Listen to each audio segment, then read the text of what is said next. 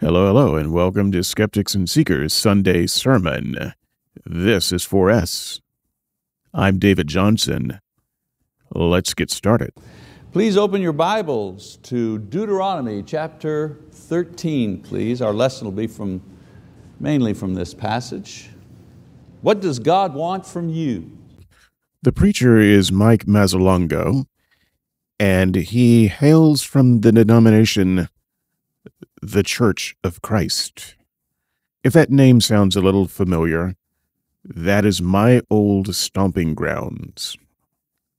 I was a former Church of Christ member and preacher, youth minister, and that stuff. The Church of Christ doesn't get a lot of respect, nor should it. It grew up in the South, the American South, excuse me, Southeast, and is still relatively strong in Alabama, Tennessee, Georgia, Oklahoma, not exactly the South, but it has its history. States like that, Florida, Mississippi, it uh, was founded by a couple of people, but it's mostly credited to Alexander Campbell in 1906. It's a long story. I'm not going to get into its entire history. It's one of those groups that uses only a cappella music for for its worship. And it has a number of branches and spin-offs, some that are completely liberal, totally off the chain progressive liberal liberal. And then there are some that are totally off the chain conservative. Yeah, so um I get the sense that Mike Mazzalongo is pretty conservative. He is of a from a Canadian church, and I don't know much about the churches of Christ in Canada. It has some history that I'm familiar with, but I just listening to Mike Mazzalongo, I get the sense that he represents a more conservative flavor of the Canadian Church of Christ movement. So there's there's a lot to keep up with there. But let's hear a little bit more from Mike, and I'm going to try to let him talk and get get through with this kind of boring, rather pedestrian sermon, but there are points to talk about, and so we'll interrupt when we need to. Have you ever thought that from the beginning of time, God has always required the very same thing from mankind, man, woman, mankind? Uh, it wasn't about um, uh, uh, building monuments. It wasn't about doing great things. It wasn't about organizing elaborate rituals. It was always about obedience, always. From the very beginning, obedience, the very first thing that God required from his creation, mankind. From the garden all the way past Jesus, always obedience. The times change, societies evolve, man grows in his knowledge and relationship with God, but nothing changes the fact that above all else, God requires simple obedience from man. That's the basics. Now in the Old Testament period, God promised the people you know, protection, blessings, land, I just want to pause to make a brief note that this God, this God of the Bible, wants the same things that every bully wants. Just, just track this. This, this sermon is about what does God want?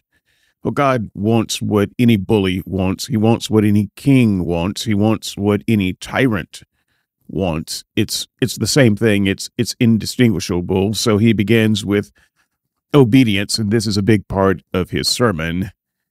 uh, and focus. God wants your 100% total, unquestioning, unquestioning obedience. Obey me, says the God monster. Do what I say, says the God monster. And if you do what he says, this is what you get. Even the place where they would live, a Messiah. He also required them to respond to Him in faith in order to gain and to keep these blessings. But that faith was always expressed in obedience to His moral and, uh, in this context, to His ritual laws. In the New Testament age in which we live, God has promised all of the things which the Savior has brought. Jesus has brought forgiveness and righteousness and hope of eternal life and insight into truth and the power to overcome sin in our lives. Do, do you, as a Christian, do you have special insight into truth? Could you, could you tell me what that is, how that manifests? Just curious. And in the same way, He requires the similar response of faith from us in order to acquire these things, and faith in our day and age is still expressed in exactly the same way, in obedience. However, not obedience to the law as it was given to Moses, but obedience to the words of Christ as they were given to the apostles and recorded for us in the New Testament. Uh, doesn't Matthew or Jesus, Matthew records, Jesus is saying his final you know, instructions to his apostles, not only to go out and preach the gospel, but also to teach them to observe all that I commanded you. Observe, obey. The command to obey. And so the times and the circumstances change, but what never changes for the people of God is what they are to obey and how they are to obey. And that's what I want to discuss this evening. What we are to obey as God's people and how we are to obey it. And I go to the Old Testament and I go to the book of Deuteronomy because Deuteronomy provides information to every generation about this issue of obedience. I just want to note that the Church of Christ is one of those churches that does not believe the Old Testament is binding today, but there is a uh, there's a wrinkle. Even though it's not binding, it's still accurate and it's still good for teaching and instruction. So uh, it, it's a it's a delicate balance, and it can be confusing when you're looking at the Old Testament as a Church of Christ member, and this is true for other denominations as well. When you're looking at the Old Testament, it's just as accurate as anything in the New Testament, but is it binding? And how do we teach from it if it's not binding? Uh, so how do we separate that which is binding from that which is not binding? There's a lot of cognitive dissonance involved. Enjoy that. Now in Deuteronomy chapter 13, 1 to 18, the writer provides a clear example of what is to be the standard for God's people. These few verses explain clearly what God expects us to obey in every age, in every circumstance. We know that Deuteronomy is the book that records what Moses said to the people as he was preparing them to enter into the promised land, a kind of a summary statement of all the things you know, that he had taught them, the things that they had experienced. The greatest danger, he says, that they will face will not be the foreign armies or perhaps a hostile environment, these God has promised His people that He's going to take care of for them, you know, the people who are wandering in the desert. Don't be afraid of the armies. Don't be afraid that you won't be able to succeed when you go into this land, the promised land. The greatest danger, he says, that they faced is the loss of their faith by disobeying God's word. That's the greatest danger. Moses knew that if they lost their faith, they would also lose God's protection and blessing. And so he warns and instructs them how to guard their faith in the face of foreign gods and pagan practices.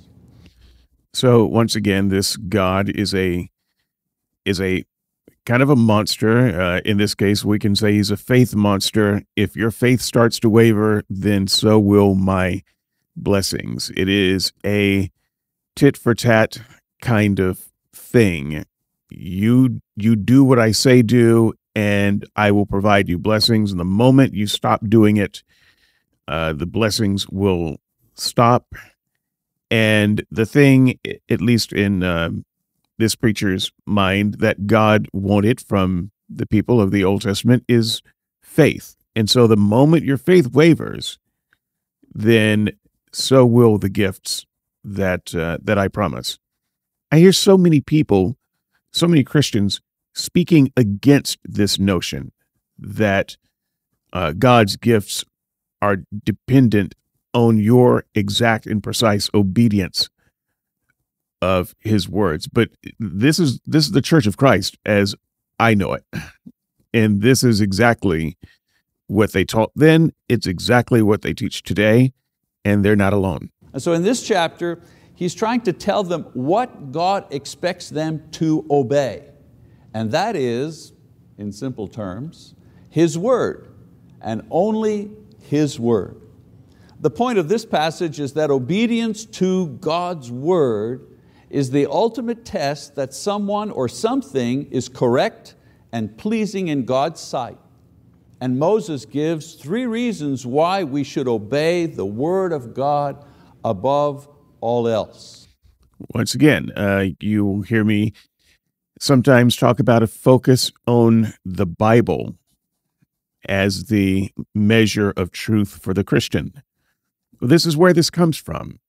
Uh, what does God want you to obey? He wants you to obey His word. His word is uh, another way of saying the Bible. God, God's word is the Bible. So when, especially when a Church of Christ preacher uses this, but almost any conservative, when they talk about God's word, they're talking about the Bible. And you can know whether a person is right or wrong or in good standing or not by how uh, he obeys the word or whether he obeys the word or whether he doesn't. And so uh, we use, we kind of hold that Bible up as a standard to measure the faithfulness in Christianity of other Christians. Uh, you you believe this thing and or you practice this thing that my interpretation of God's word forbids. Therefore, you are not a true Christian or a Christian in good standing. It all comes back to the Bible, one way or the other. First of all, he says, the Word of God is more accurate than signs or wonders. So let's begin reading chapter 13, beginning in verse 1. He says, if a prophet or a dreamer of dreams arises among you and gives you a sign or a wonder, and the sign or the wonder comes true, concerning which he spoke to you, saying, Let us go after other gods whom you have not known, and let us serve them. You shall not listen to the words of that prophet or that dreamer of dreams. For the Lord your God is testing you to find out if you love the Lord your God with all your heart and with all your soul. Okay, this this is the beginning of one of the most awful passages in all of the Bible. All right, so um, if a prophet, if a, if a another religious person, a person from from some other faith, this is how we interpret this. Even if they could perform miracles, powerful miracles, if they have signs or prophecies that come true, they're actually legit it does not matter. If if they're from someone you haven't heard, and there's there's a kind of an emphasis on that. Um, you know, if you have not heard, in other words, if it's something other than what we are teaching you, if it's something outside of this tradition, Paul uses this phrase uh, in Galatians. We we might get there at some point, I think. Um, so if, if this is something that you haven't heard and known and accepted, if this is something outside of our teaching, but this prophet actually has power, he actually has the goods, you are to ignore him because this is just a test from God to see if you're faithful. Now, this kind of puts the lie to the Christian argument uh, about the resurrection. They say, well, it, it doesn't matter. Uh, all of the other issues don't matter if the resurrection is true, Christianity is true. Well, this passage directly contradicts that. It doesn't matter if someone even rises from the dead. It doesn't matter what the sign is. The only question is whether it is in accordance with God's word or not. So the miracle itself is almost irrelevant. The only thing that matters is the word. This is why when people talk about the resurrection, I talk about Satya Sai Baba, who is responsible for two resurrections in our lifetimes.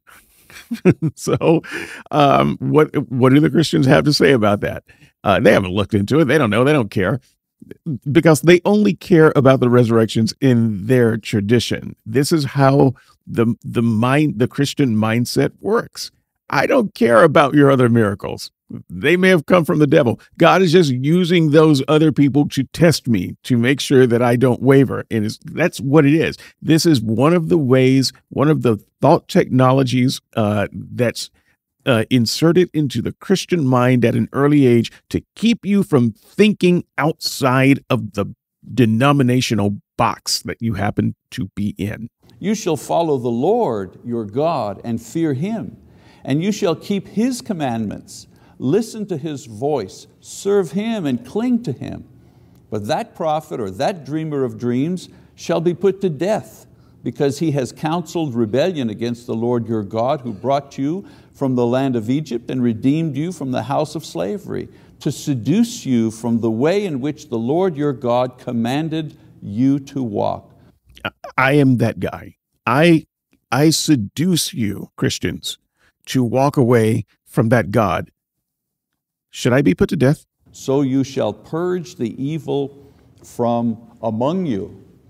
You know, that's such a modern you know, uh, caution uh, that uh, Moses talks about here, relevant not only to these people then, but even to people nowadays. How many what? people nowadays, when they talk about their faith, they talk about things they saw or things they dreamt, or a buddy of mine told another friend of mine about this miraculous thing that happened. And even to this day, people rely on signs and wonders and dreams to establish their faith. And so Moses said, even if a sign or wonder is performed or a prophecy comes true,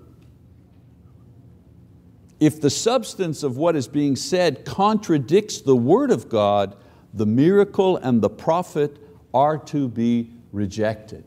Actually, that's not what he said. He said that the prophet is to be put to death. You know, evil people can do amazing things.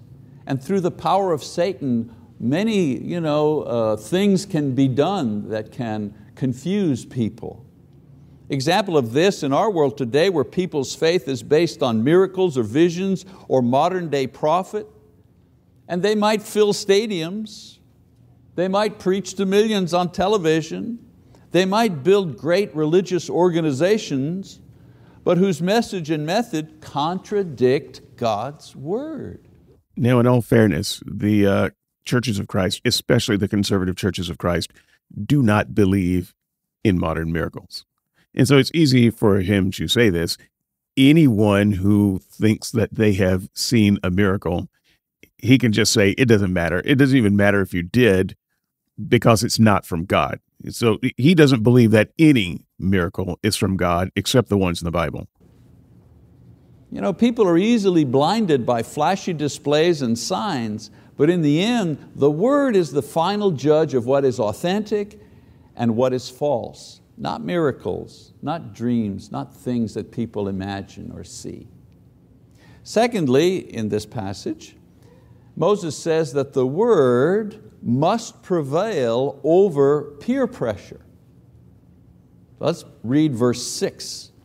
Continue reading verse six. He says, if your brother, your mother's son, or your son or daughter, or the wife you cherish, or your friend who is as your own soul entice you to secretly, uh, entice you secretly, saying, let us go and serve other gods whom neither you nor your fathers have known. Of the gods of the peoples who are around you, near you or far from you, from one end of the earth to the other end. You shall not yield to him or listen to him, and your eye shall not pity him, nor shall you spare or conceal him, but you shall surely kill him. Your hand shall be first against him to put him to death, and afterwards the hand of all the people. So you shall stone him to death because he has sought to seduce you from the Lord your God, who brought you out of the land of Egypt, out of the house of slavery. Then all Israel will hear and be afraid, and will never again do such a wicked thing among you. Worst, most evil, wicked passage in all the Bible. It's certainly got to be in the top 10. And so the Jews were to safeguard the purity of the land by striking down and destroying at the very source any movement that would lead them into disobedience.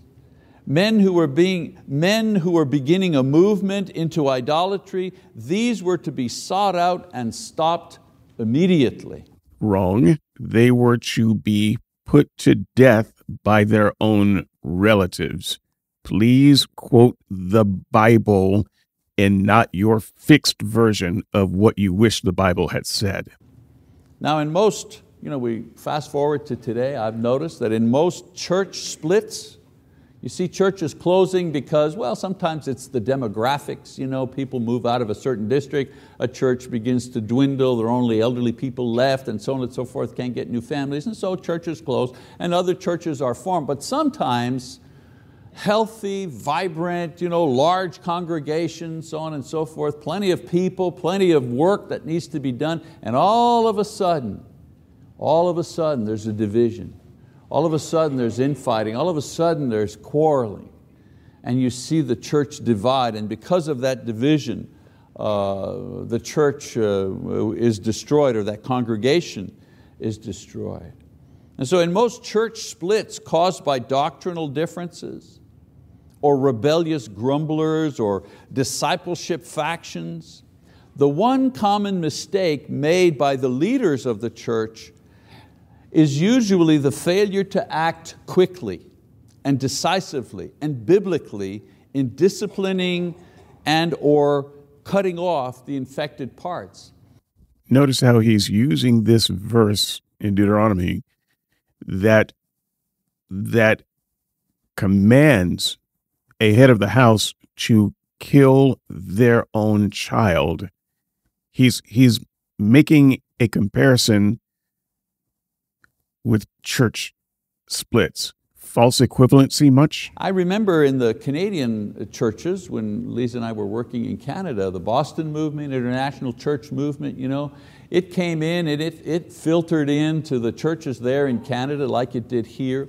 And, and one of the biggest problems was that we, had no, we, we didn't have a lot of elders in those uh, churches. A lot of them were mission point churches. You know, John, you served up in the Northeast. And so there were only a few churches that had elders who could stand up and say, this here, this is wrong. This here, this is unscriptural. You're trying to organize the church in a way that it is not organized in the Bible and, and we denounce you. Well, there was nobody to stand up and, and do that. And as a consequence, many, many churches were destroyed. They were simply taken over because no one of authority stood up and said, this is it. As a matter of fact, in, I, I, I, was ministering and I was also in contact with a lot of churches in Oklahoma during that time. And one of the reasons why that movement did not harm many churches here in Oklahoma is that the church leaders here in Oklahoma stood up immediately and denounced this. They denounced it from the pulpits. They invited the leaders of this particular movement to come in and visit with them and they warned them. They warned them. We will not allow you to come onto our college campuses. We will warn the, uh, the, uh, the, um, state colleges about your presence and the, the, the, the, division and the trouble that you have caused in other places. So we can't stop you from coming in and establishing your congregation or whatever, that's fine. But we won't stand for you interfering in the work of these churches here. And as a consequence, there were no church splits here. He, he actually believes that this equivalent he's drawing is the same thing as you know, if your child or your wife or your best friend comes and uh, tries to get you to go to a different church or worship a different God, you should murder them immediately on the spot without mercy. And don't even listen to them. Don't don't hear them out. Close your ears, close your heart, murder them, and get the rest of the com- uh, community involved after you've knocked them out pretty good with a rock.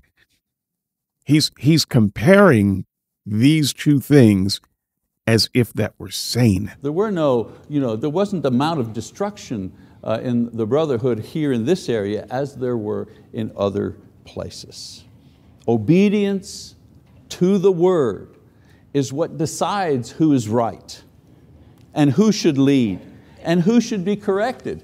And the leaders in Oklahoma here, many of them, should be commended because they did the right thing, but more importantly, they did it at the right moment. Who's to determine which people are obeying the word and which people aren't? Whose judgment about the word gets to determine that?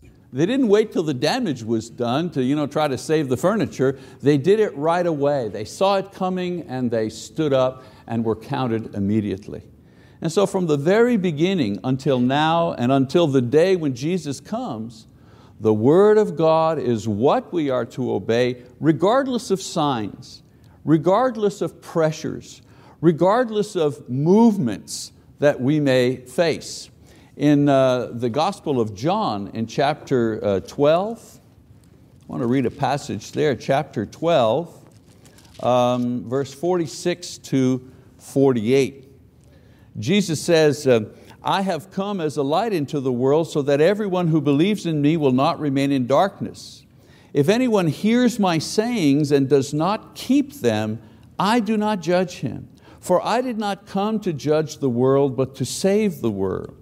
He who rejects me and does not receive my sayings has one who judges him. The word I spoke is what will judge him at the last day.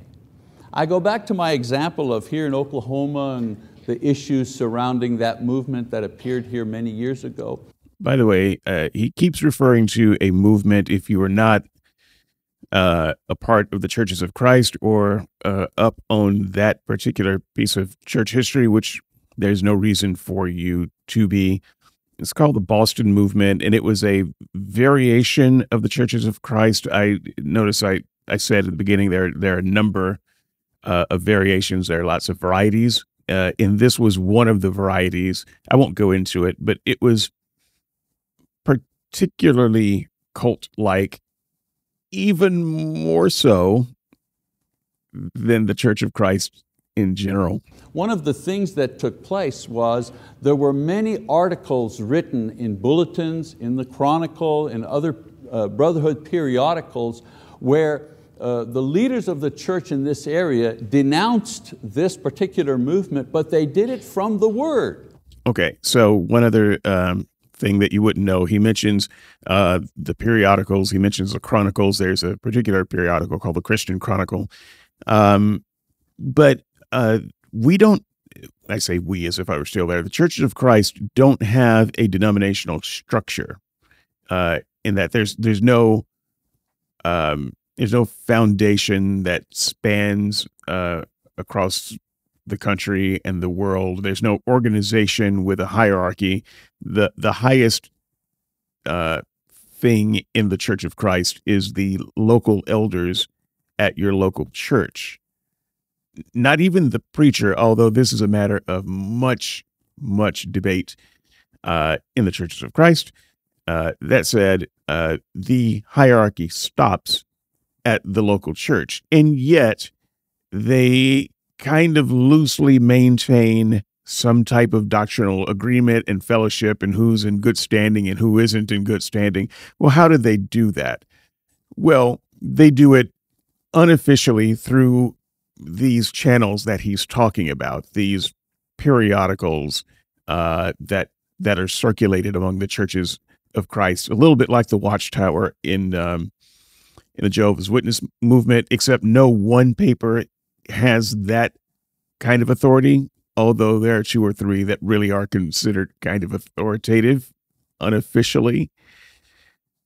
Uh, we have, uh, there's a, there, there are lectureships that happen uh, throughout the country, uh, and you know the big name preachers come and meet at the lectureships, and they they talk, and uh, you know that kind of becomes the unofficial bishopric, uh, if you will. So it, there's a lot of unofficial organization, and so that's what he's uh, hinting at here. You you wouldn't you wouldn't know that unless you were a part of the movement, but I, I just wanted to stop and explain how that works.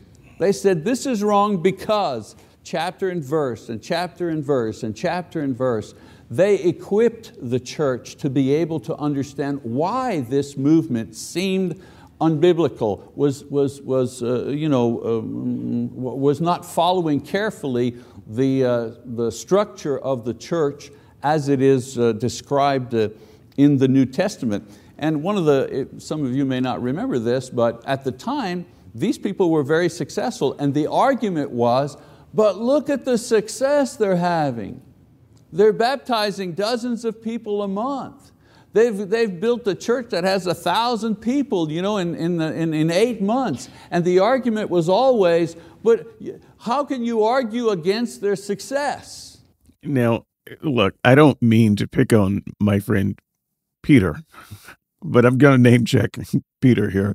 Uh, we were having a uh, discussion uh, over on Red Letters, and uh, I was talking uh, about, well, you know, the nature of my book, Red Letters, the uh, a closer look at the worst moral and practical teachings in history. Um, Peter made the argument, or at least part partially made the argument. I don't want to misrepresent him by not presenting the argument correctly, but he made an argument to the effect that one of the reasons uh, you know that Jesus' teachings were good is because they were effective, because they worked, and you can you can kind of tell whether something is good or not because it's effective. And this preacher is saying exactly what I said to Peter. So I, I might um, still have some of that programming in my in my head. I'm sure I do. I, actually, I know I do.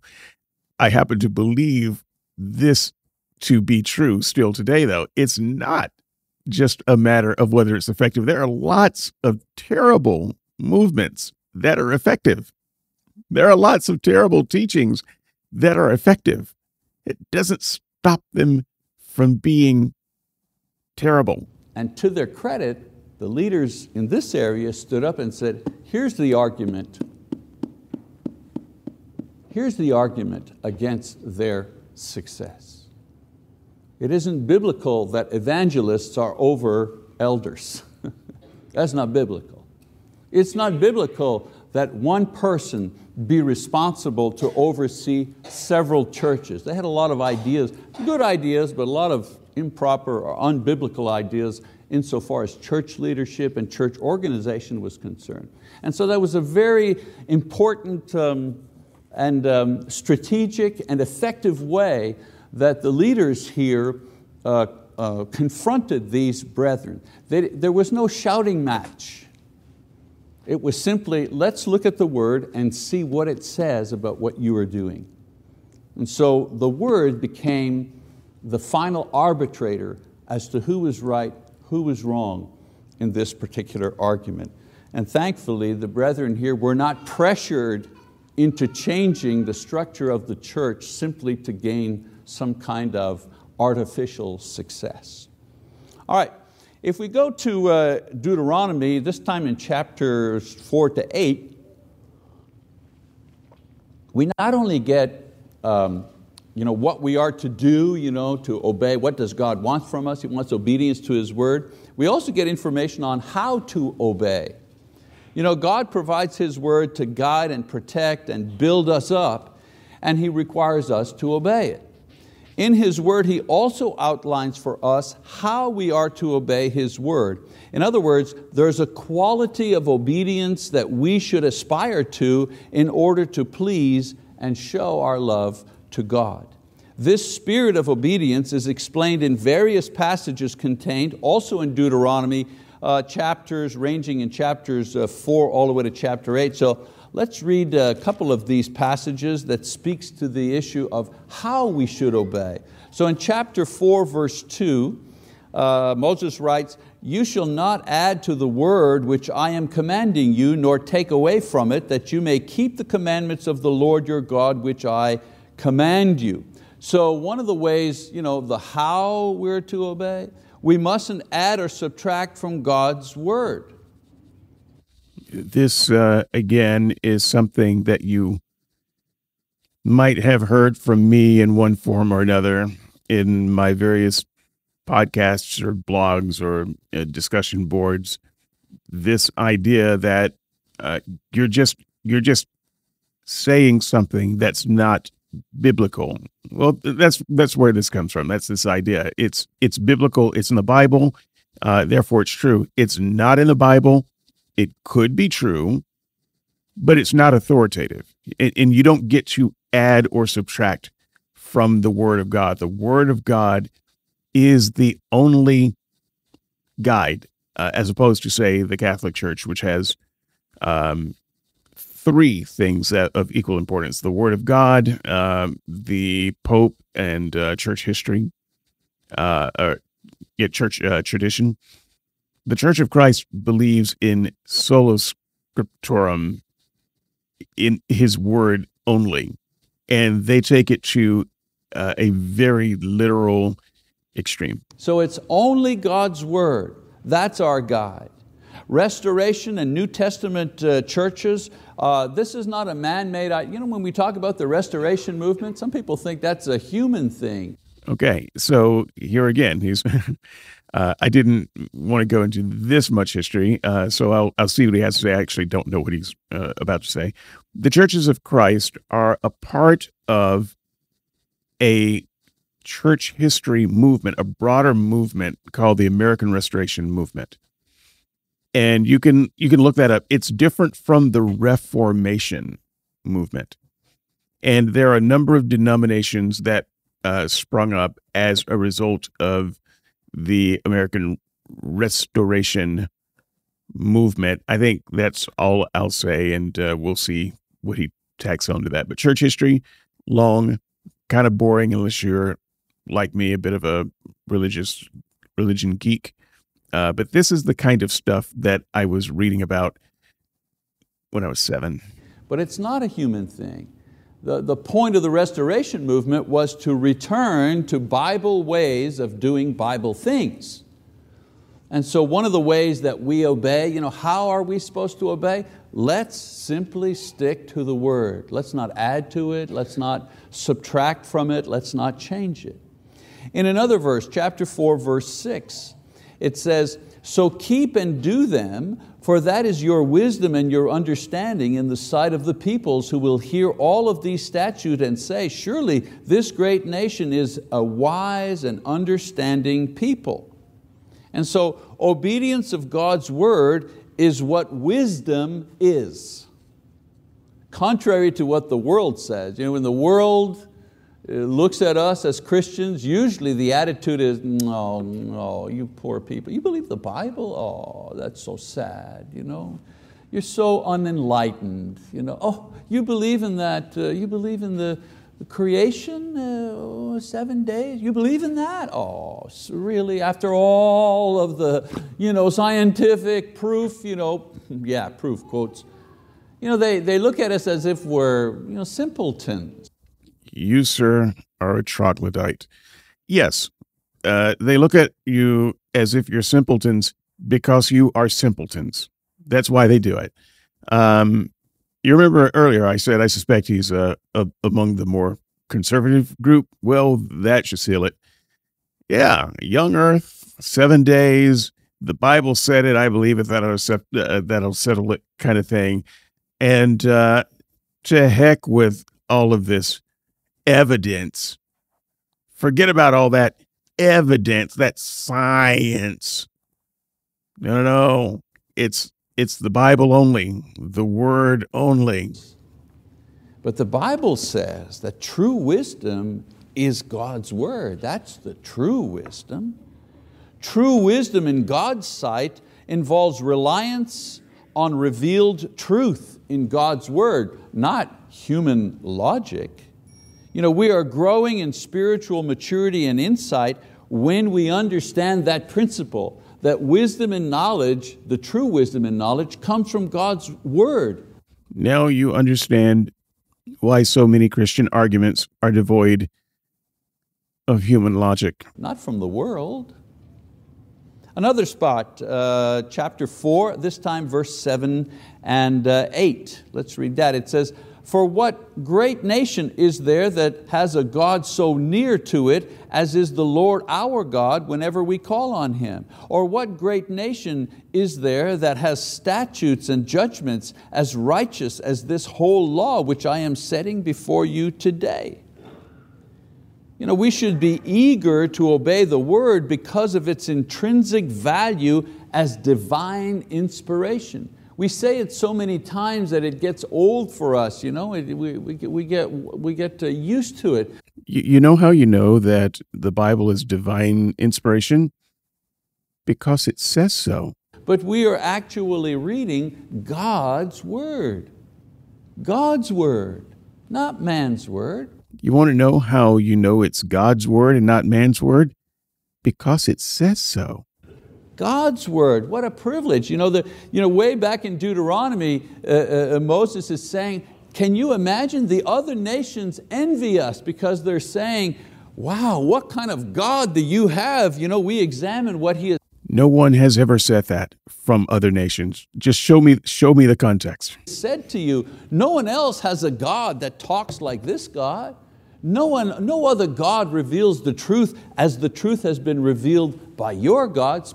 Please show me, please show me that ancient text where someone uh, is writing, oh man, the God of the Israelites, that's, now that's a God. Speaking of the Israelites or the Jews' uh, God, it is our spiritual treasure and not to be seen as a yoke or something that keeps us from doing what we really want to do.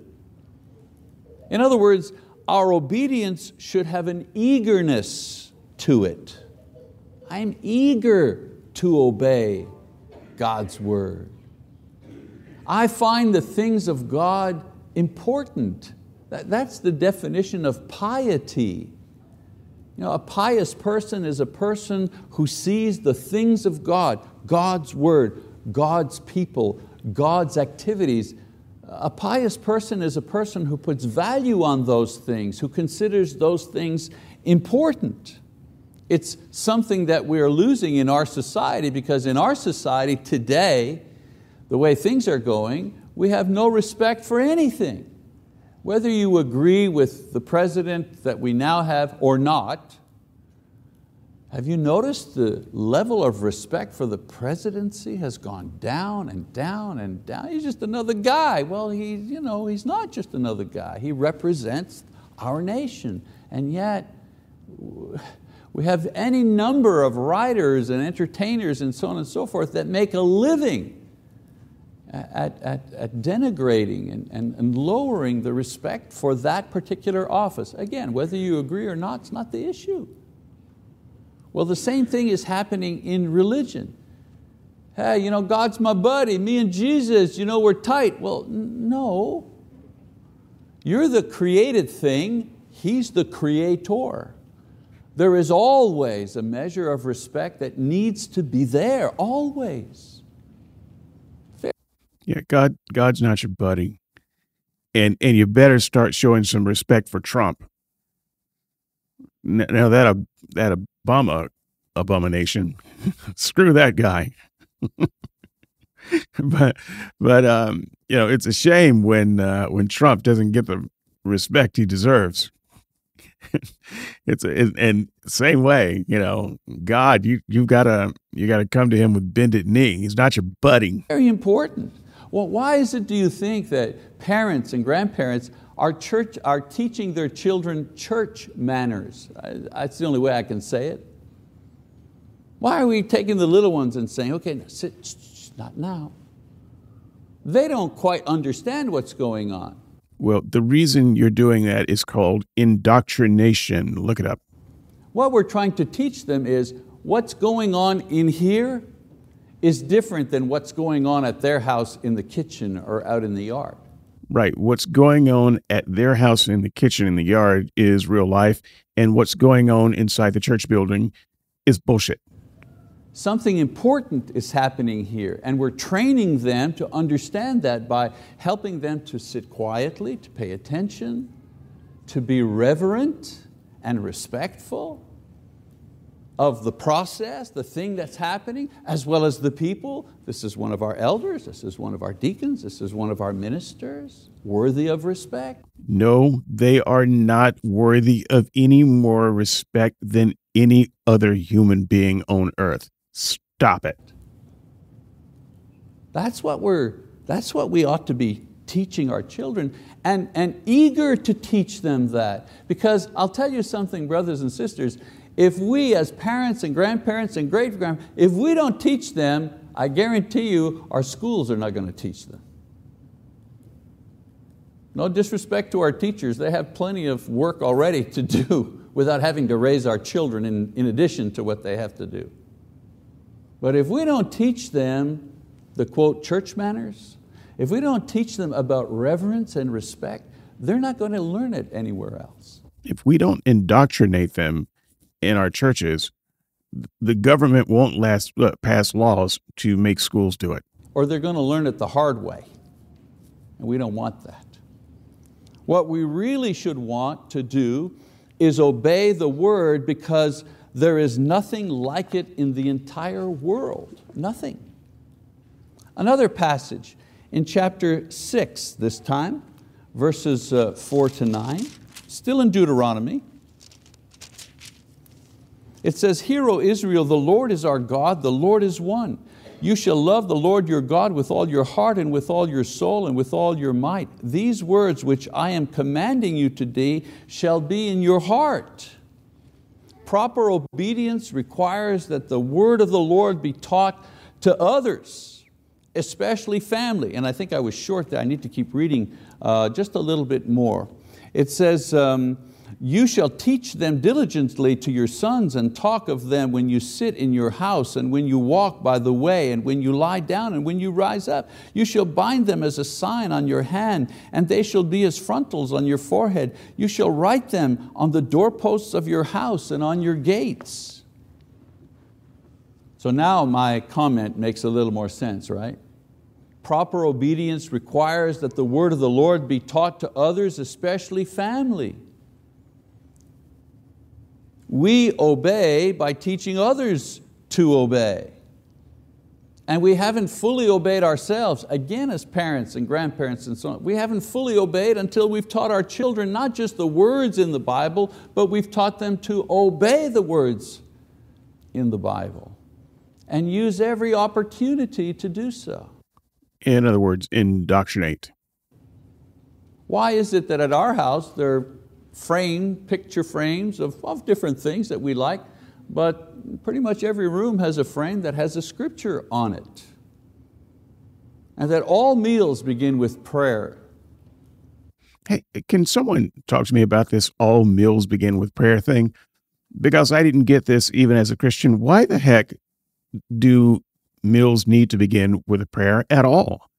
I mean, Christians are supposedly praying all day at various times. They get up in the morning and they pray. So if you get up in the morning and you thank God for the food that you're going to have that day, why the heck do you need to say another prayer before you take your first bite of it? Whether it's hot dogs and chips, you know, that begins with a prayer. And the children are, are taught we're praying now. We're going to say thank you to God now. So let's be quiet. And that's everybody be quiet, even the babies, you know, they they can do whatever, but they're part of this learning process. And then when they grow up, I remember when Lisa and I would go on vacation, the kids were still at home pretty much, or maybe just at college, and we'd all get together, go on vacation. One of the things that we would do every day during our vacation, if we were gone five, six, seven days or whatever, every day, family devotional. Now we couldn't get that going during the regular routine because people were gone to school and they had jobs, but when we were on vacation, the family devotional was like a central part of the day. The kids would even say, okay, what, what you got for us this year, Pops? Because I'd develop a theme or something and Lise would make a kind of a takeaway piece of, I don't know, a fridge magnet based on what we were teaching that week. We were teaching them that it is okay and profitable to be teaching them at every opportunity that we had because we are so blessed.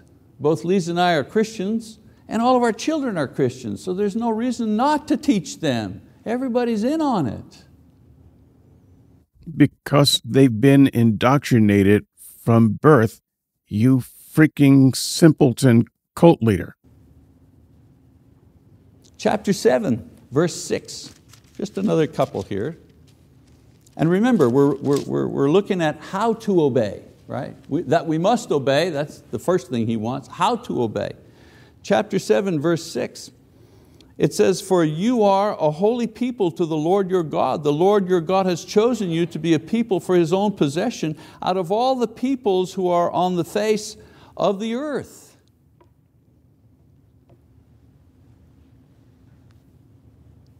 Obedience should be such that our conduct is superior to others.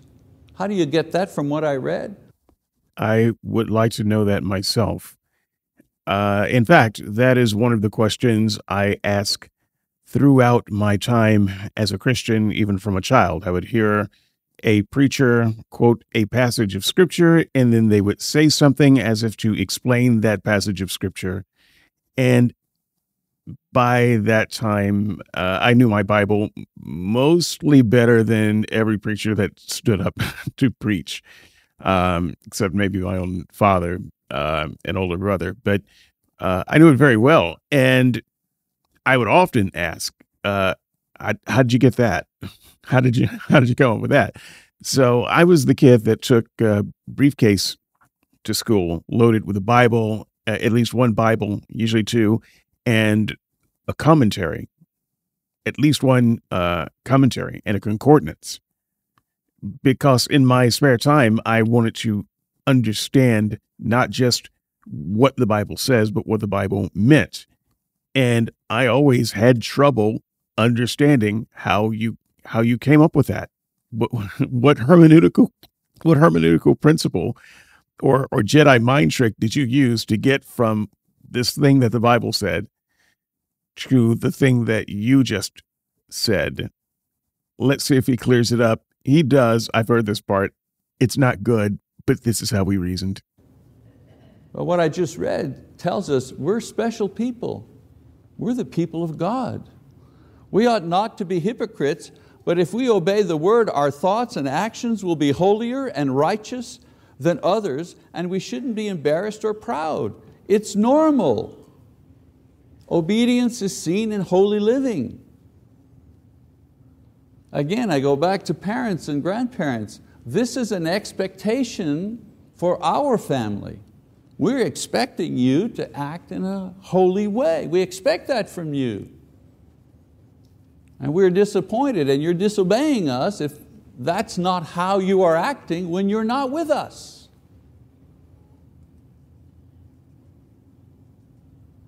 And then in chapter 8, Deuteronomy, verse 1, he says, All the commandments that I am commanding you today, you shall be careful to do, that you may live and multiply and go in and possess the land which the Lord swore to give to your forefathers. So, God promises that quality obedience to His word will result in quality blessings. Quality obedience will result in quality blessings. Prosperity much? His method and promises have not changed. If we know and carefully follow His word and only His word, we too will continue as His people. And one day, in a world without sinful flesh or the presence of Satan, we will be so filled with the knowledge of His word that just as Christ existed in the form of the pure word and through the agency of the Holy Spirit became flesh, we who are now flesh will one day, through the power of the same Holy Spirit, be transformed into a perfect reflection of the Word. He was the Word that became flesh, and the promise is that we are the flesh that will become the Word. So let's leave here tonight convinced, convicted hopefully, of three things. One, obeying God's word is the most important thing that we can do with our lives. It's the beginning of our spiritual life and it's the guarantee of our eternal life. Two, God's word is the final judge of what is right and what is true and what is pleasing to the Lord. If you have a dispute with a brother or sister or whatever, the word will help you resolve that dispute in knowing what is the right thing to do, what is the right way to act, and so on and so forth. They're all using the word slash the Bible in their dispute. So that still doesn't tell you which of you is right. And three, no matter how young or old, we need to make a greater effort to learn and obey the word as well as to teach it to others. You know, people have programs, door knocking, advertising, and that's all well and good. We need to do that. But that's not profitable if we neglect to teach our own children and our own grandchildren. What good is it if I go across town and I manage to find a, a, a, man or a woman and teach them the gospel and bring them into the waters of baptism, and that's good for them, but uh, where's the satisfaction in my life if I neglect to teach my own children and they go about not saved? Worse still, they go and can never say, my dad has preached the gospel to me, or I know the gospel because my mom has explained it to me. We don't want to be parents or grandparents like that, do we? That our children will say, well, I don't know the gospel because my parents never taught it to me. They never explained it. They never insisted that I obey it. We have the authority to insist that our children do what is right and good. We should use it. So if we leave here with these three things, our time will have been well spent and you will have obeyed God's word.